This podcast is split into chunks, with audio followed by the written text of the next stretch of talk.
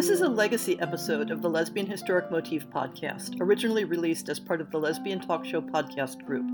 Some references may be obsolete.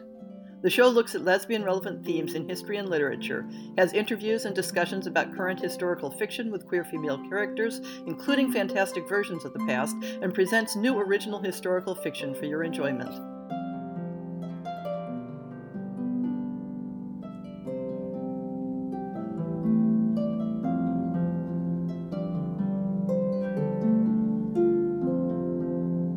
When Portrait of a Lady on Fire came into the local theaters, my first choice would have been to find movie buddies to watch it with.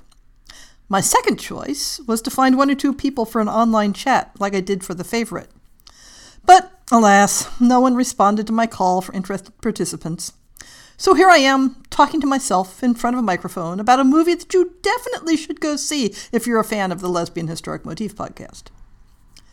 It feels a bit silly to try to do a movie discussion show all by myself, so this is going to be more of a rumination on loving uncomfortable history, and the question of whether we've arrived at a point in time when even bittersweet depictions of lesbians are a joyful thing. When we don't have to feel that anything less than unicorns and happy ever afters feels like tragedy. This is already getting dangerously close to spoiler territory, so I'm going to go ahead and put up the spoiler alert. I'm going to talk about what happens in Portrait, and I'm also going to talk about what happens in a book I recently consumed, The Mercies, which got me to thinking on many of the same themes.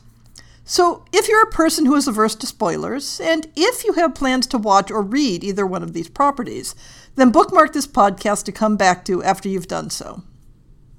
Are we clear on that? No coming after me, complaining that I gave things away? Is this enough time for you to hit skip on the podcast app if that's what you need to do? Okay, then. Portrait of a Lady on Fire is a French film written and directed by Céline Sciamma.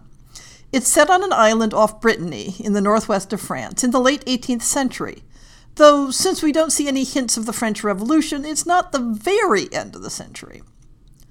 A widowed countess hires the young painter Marianne to create a portrait of her daughter Heloise as a present, or perhaps better characterized as a job application for the man chosen as her prospective husband. If he likes the painting, he'll agree to marry her. The one hitch? Heloise mustn't know she's being painted. The last painter gave up in despair when she refused to let him see her face. So Marianne takes on the role of attendant companion to the young noblewoman, observing her closely enough to be able to begin the painting in secret. The movie is visually ravishing, taking advantage of locations in Brittany as well as several chateaus. The costuming is similarly lovely, featuring a few glimpses of rich court gowns, but more often the women's everyday wear, from aristocrat to peasant.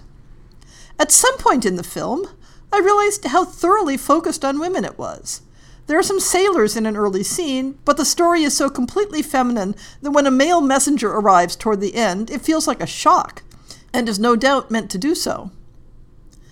The Countess becomes a background figure after explaining Marianne's task to her, and the story becomes focused on Marianne, her subject Heloise, and the housemaid Sophie who sees to their needs.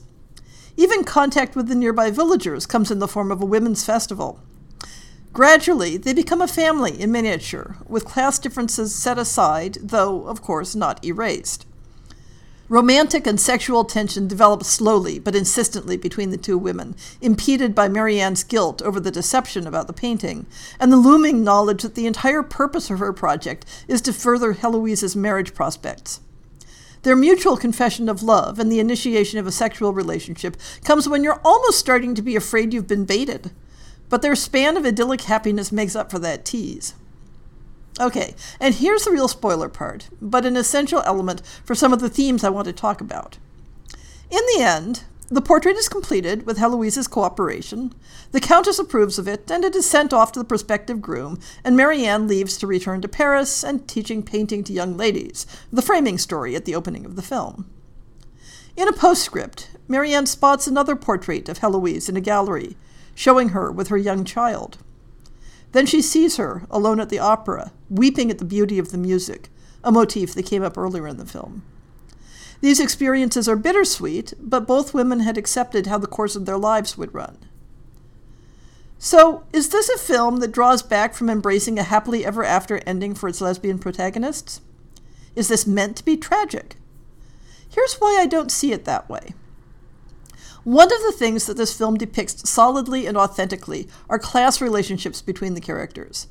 Marianne's unmistakable status as an employee, Sophie's unremarked duties to see to everyone else's needs, the Countess recounting her own marriage to a stranger in a foreign land, and how her goal is to see her daughter's life follow the patterns of her own. Let us, for a moment, imagine an 18th century story in which a young, handsome, middle class male painter spends an extended period in the company of a young woman he is painting, in which they gradually fall in love. The ending of that story would be the same. He would complete the painting, showing the depth of his love on the canvas, and then he would watch her leave to marry the foreign nobleman and be strangely comforted glimpsing her later in her married life, knowing that she found some measure of happiness and that it would never have been possible for them to be together forever. That's the context in which I see this movie. Not as a failure to give queer characters a happy ending, but as a triumph of the normalization of queer characters in historical cinema, where they get exactly the same range of types of experiences as a straight character would. Yes, there were happy queer stories in history that could be made into movies, and I certainly hope we'll see many of them. They'll be different in some ways from happy straight stories, but they're out there. But this specific story could only realistically end the way it did. It embraced that. And what that means is that we get to be normal in movies, just like everyone else. That brings me to the other property I want to discuss, which is The Mercies by Kiran Millwood Hargrave. I included this in the new book listings in February, and I'm going to repeat the cover copy that was included then. Finnmark, Norway, 1617. 20 year old Maren Magnusdotter stands on the craggy coast watching the sea break into a sudden and reckless storm. Forty fishermen, including her brother and father, are drowned and left broken on the rocks below. With the menfolk wiped out, the women of the tiny Arctic town of Vardø must fend for themselves. Three years later, a sinister figure arrives.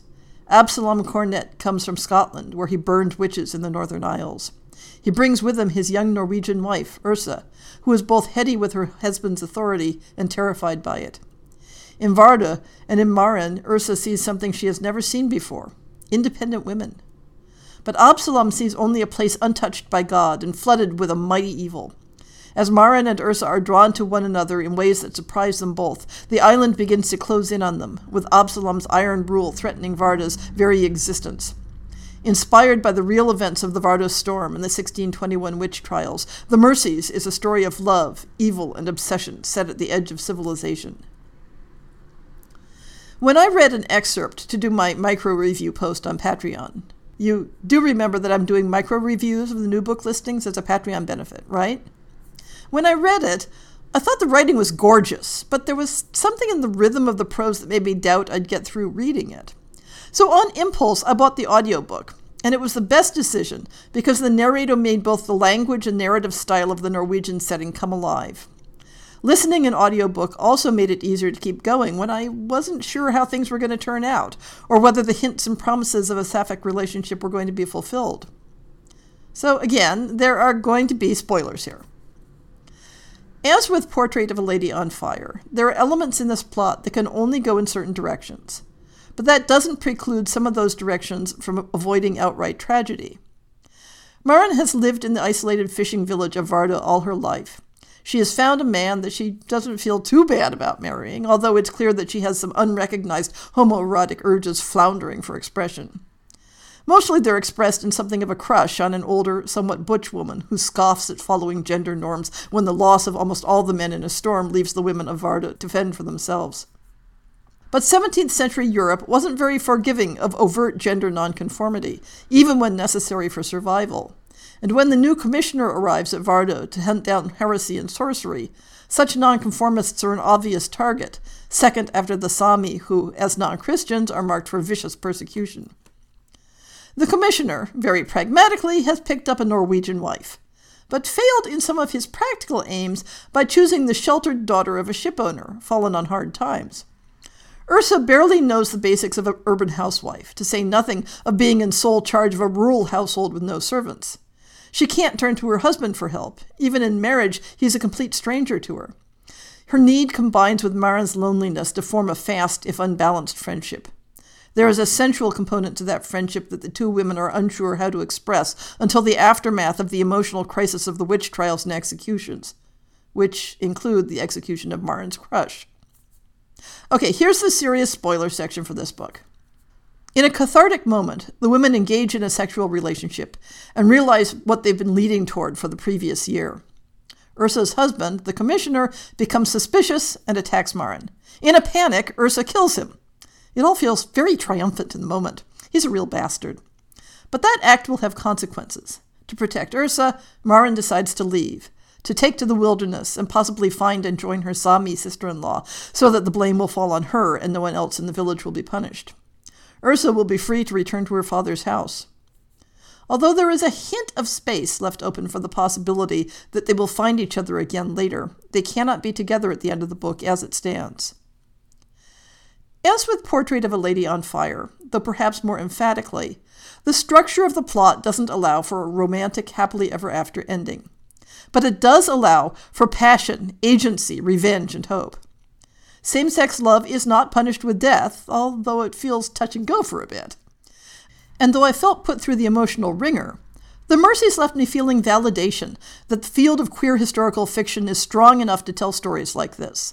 Stories that tackle the rough parts of history and include us in them without needing either to coddle us or to punish us for existing. Romances with guaranteed formula driven happy endings are important, essential even, but they aren't the only important type of story to tell. What I long for is the day when any story I encounter could potentially have queer characters included in it. We can't have that if we require guarantees and promises. And a romantic couple in a permanent bond is not the only possible way for queer people to be happy in history. Sometimes you find it in recognizing and acknowledging your desires.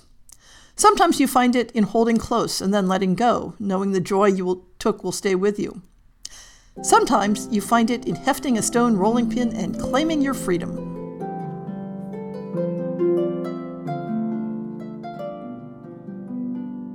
I hope you've enjoyed this episode of the Lesbian Historic Motif podcast. See the show notes for links to people and topics. Most shows will have a transcript linked as well. If you have a book announcement, a topic suggestion, or might like to appear on the show, please drop me an email. If you enjoyed this podcast, please rate it and subscribe on your favorite podcast app, and consider supporting our Patreon.